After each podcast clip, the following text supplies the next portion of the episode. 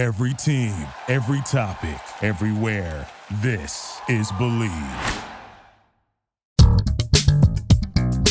You're listening to the Bleav in Giants podcast with two time Super Bowl winner Carl Banks and the voice of the Giants, Bob Papa. Welcome to another edition of Bleav in Giants. Bob Papa, two time Super Bowl champion Carl Banks. The good, the bad, the ugly of the Giants getting the 2 0 against the Carolina Panthers on Sunday at MetLife Stadium. Hey, Carl, the good is they won a home opener for the first time since 2016. They're 2 0 for the first time since 2016. Look, it's not a Picasso or a Michelangelo, a beautiful work of art, but a win is a win is a win. And Giants fans will take anything. The organization will take anything at this point. You know, it's a um, it's it's one of these deals. Yeah, they'll take anything, but they'll take progress, Bob, and that's what the, the, the objective here this season is to show progress, to to create a culture that is conducive to winning. When they get better talent, when they execute, they'll win more. Um, was talking to Joe Schoen yesterday for a second, and I said, Joe, you know, I can I can tell you, I see a culture shift because this team, for the past few years, if you're tied, if you tell me they're tied at 12, 12, 16, 16, whatever it is, and they got a chance to win it at the end of the game, they probably would not feel like they had a chance. They would they would go out, they would not they they would play hard uh, but I don't think they would play with the same intention and belief of winning the football game. And it's a difference. That's a culture shift because it would be nothing for that team in their post game interviews. Hey, we played hard, and you'll look. They would have played hard just like they did last year uh, for Joe Judge, the year before, and all of a sudden, it's just it becomes the same old broken record yeah, guys are fighting hard. We got to figure out how to win it. Well, that's the difference now. They're figuring out how to win it. They're figuring out how to make a play to actually win a close and ugly game. You know, so there there is a shift in the culture. Again, when they uh, get better talent, when they well, let's say when they execute better, they'll be able to win more games, and they don't have to be so um, so ugly. And then when they get better talent, they'll be able to compete at a higher level. But right now, let's you know enjoy what they're doing, um, watch the progress, but understand that the the mindset is different. That's why they were able to go into uh, Tennessee and beat Tennessee. And you can say what you want about Tennessee. The Giants were still the Giants walking in there right? And Tennessee had a different pedigree. They beat them. Um, and then they fight a team in their own weight class. They figure out how to win that game. And quarterback made great decisions with the football. So, look, it, it is um, it's refreshing to see, even though it's it's not always pleasing on the eye. But there are some good things. The quarterback, according to the head coach, is is doing a lot of really good things. So um, there's a lot to be encouraged about. Yeah, let's talk about that a little bit because I remember Phil Simms telling me once a long time ago. He said, Look, yeah, I told him that I was watching coaches tape and getting ready for the games and you know you would point out a lot of stuff to me because you have an educated eye as a, a two-time super bowl champion and all decade player team and he said you know even when i watch tape he said, you know, a lot of times I'll make notes um, in the sense that, you know, when I was, when he was going into his production meeting or his contacts around the league to inquire about what he was really seeing. So now that the All 22 has been up for sale for many years, you got a lot of smart guys out there that know football that are watching the All 22s and they're making determinations and grading players on what they're seeing on the all 22. And I remember Simms saying to me, you know, but you don't know what the call is. Mm-hmm. And unless you find out what the call is, unless you know what the play design is, what appears to be one thing could be something completely different. It could be being coached poorly. It could be being coached correctly. It could be player errors. There's a million components that go into it. And Brian Daboll was pretty, you know, open with us about the fact that Daniel Jones' decision making in the game was a lot better than people think it was based on a various set of circumstances where guys that appeared to be open well, yeah, to the naked eye on all 22, they're wide open. But the quarterback was making decisions on different circumstances at certain points. Mm-hmm. And if it's not a part of his read progression, and the guy's running wide open, and your quarterback is going through his progression, you're not where you're supposed to be. Yeah, you could be wide open, and if the quarterback can't get to you because he's doing what he is supposed to do, then that's not on the quarterback. So you have to be where you're supposed to be. Yeah, sometimes it works out, right? Where a guy is wide open, and and we see it a lot um, with guys like Rodgers. We see it a lot with more with Patrick Mahomes. Like when they start to move and a guy uncovers, he's wide open, you hit him. Um, but it's a lot different when you're running your pass offense and people are supposed to be in places that they're supposed to be, that quarterback's not going to reach you wide open down the field if he's not if he's not even in his progression there. So yeah, I mean, quarterback, according to, to the, the head coach, and I have no reason not to believe him as we went through some of this stuff, that you know, guys need to be where they need to be, and it's still big plays to be made. Yeah, exactly. Like on the the the Sills pass interference. The reason why he looks so shocked is because Toney probably wasn't supposed to be carrying his guy on a cross there. So Sills yeah. looks up and he sees the defender and he's like, "Whoa!" And he looks shocked that he hit him and he gets called for OPI, which negates a big play. But that other defender should have never been there because the route combination was Correct. different uh, as designed. All right, um, let's talk about the Golladay situation. You know, week one we had Toney Gate, where he only played seven snaps, and in week two Golladay only got two. Now, I thought it was interesting because Coach Daboll said to the media, I think he even said it right after the game.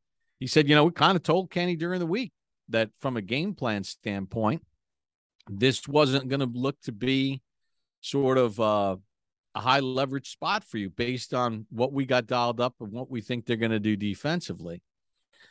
I guess if you're a player, as pissed off as you might be, because he came running out there in pregame introductions.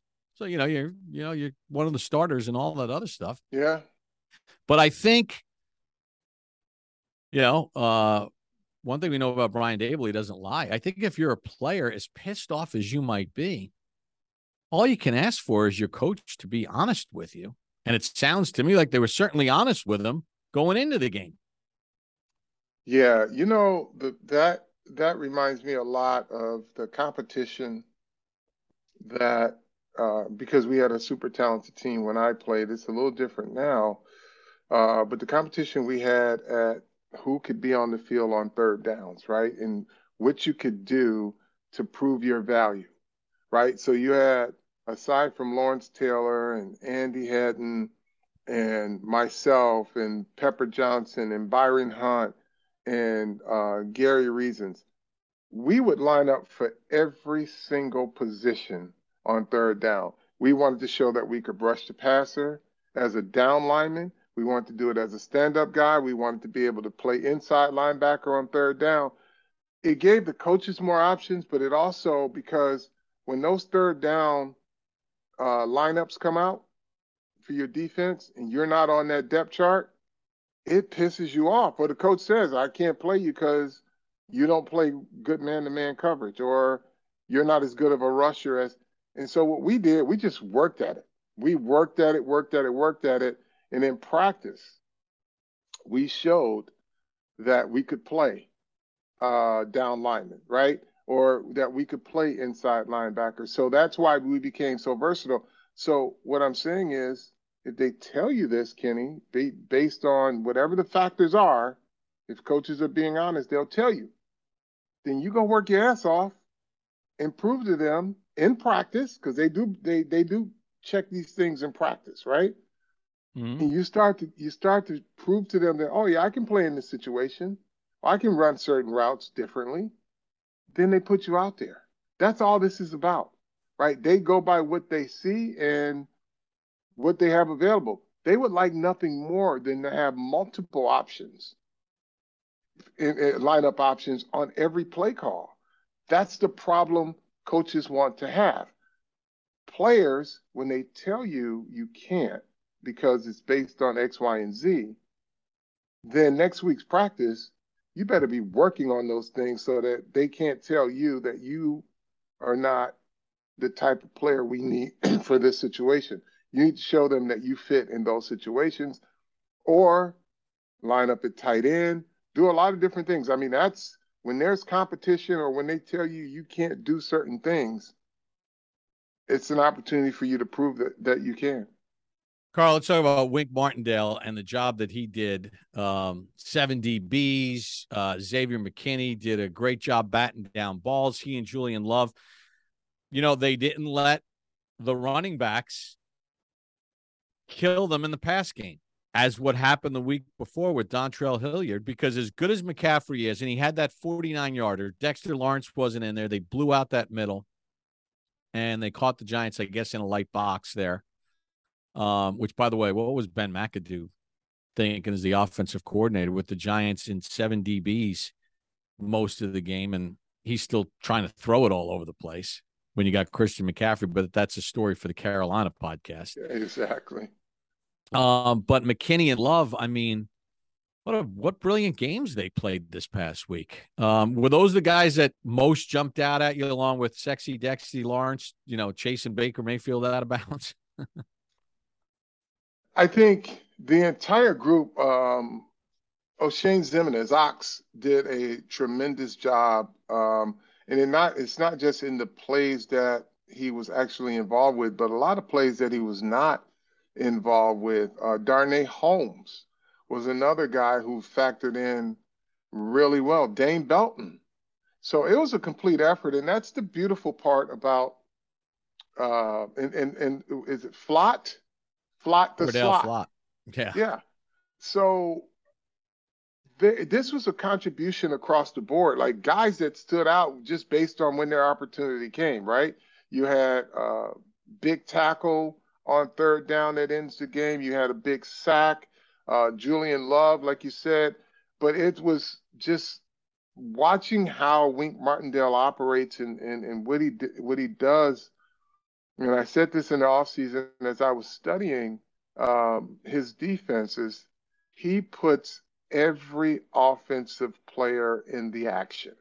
Everybody has a call or responsibility because you don't know who's coming and it, you know, chances are you're going to miscommunicate, and you got to have a quarterback who can make great decisions in order to hurt this defense because he'll go with zero coverage, nobody in the middle of the field, but then he's got to worry about the pressure, who's coming and from where. And so oftentimes quarterbacks have to result in, you know, short, quick, hot routes and not being able to hit them down the field. But he does a great job. And again, as they get more players back, they're going to be even more um, more dangerous in terms of what they can do to an offense when they start to show those looks. What else from this game, Carl, jumps out at you? Uh, obviously, Graham Gano named NFC Special Teams Player of the Week. He's 14 of 18, 50 plus since he's come to the Giants, which is phenomenal. Um, Carter Coughlin. Carter Coughlin, forced fumble. Carter Coughlin, forced fumble, great tackle and forced fumble. Uh, but that started the game off. And the other piece that that stood out was the crowd. Giants, the the the, the Giants fans came in anticipation. Uh, they were looking for something great. They got it. They, you know, they got a little restless at halftime. But the the fact that this team was able to come back and and play a really good fourth quarter and win a game just gives them even more hope uh, for Monday night. So that's what you want. That's what you want to give your fan base.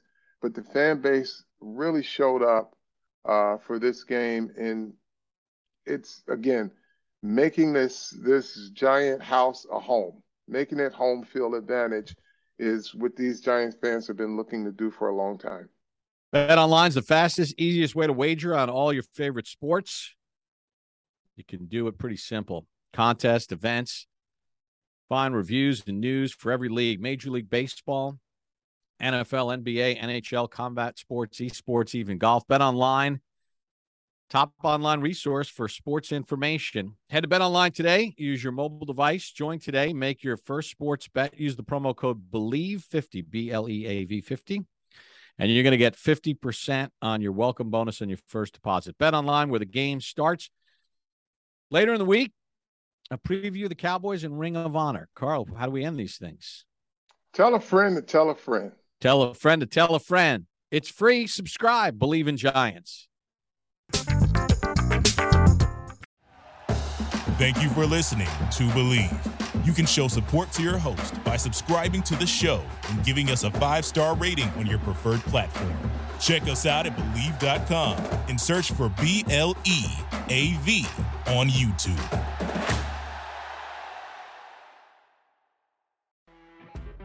You know, when you're listening to a true crime story that has an unbelievable plot twist that makes you stop in your tracks? That's what our podcast, People Are the Worst, brings you with each episode. I'm Rachel. And I'm Rebecca. We're identical twins who love true crime cases that make you say, didn't see that coming, and we hate the people responsible for them. Listen to People Are the Worst now on Apple, Spotify, or wherever you get your podcasts.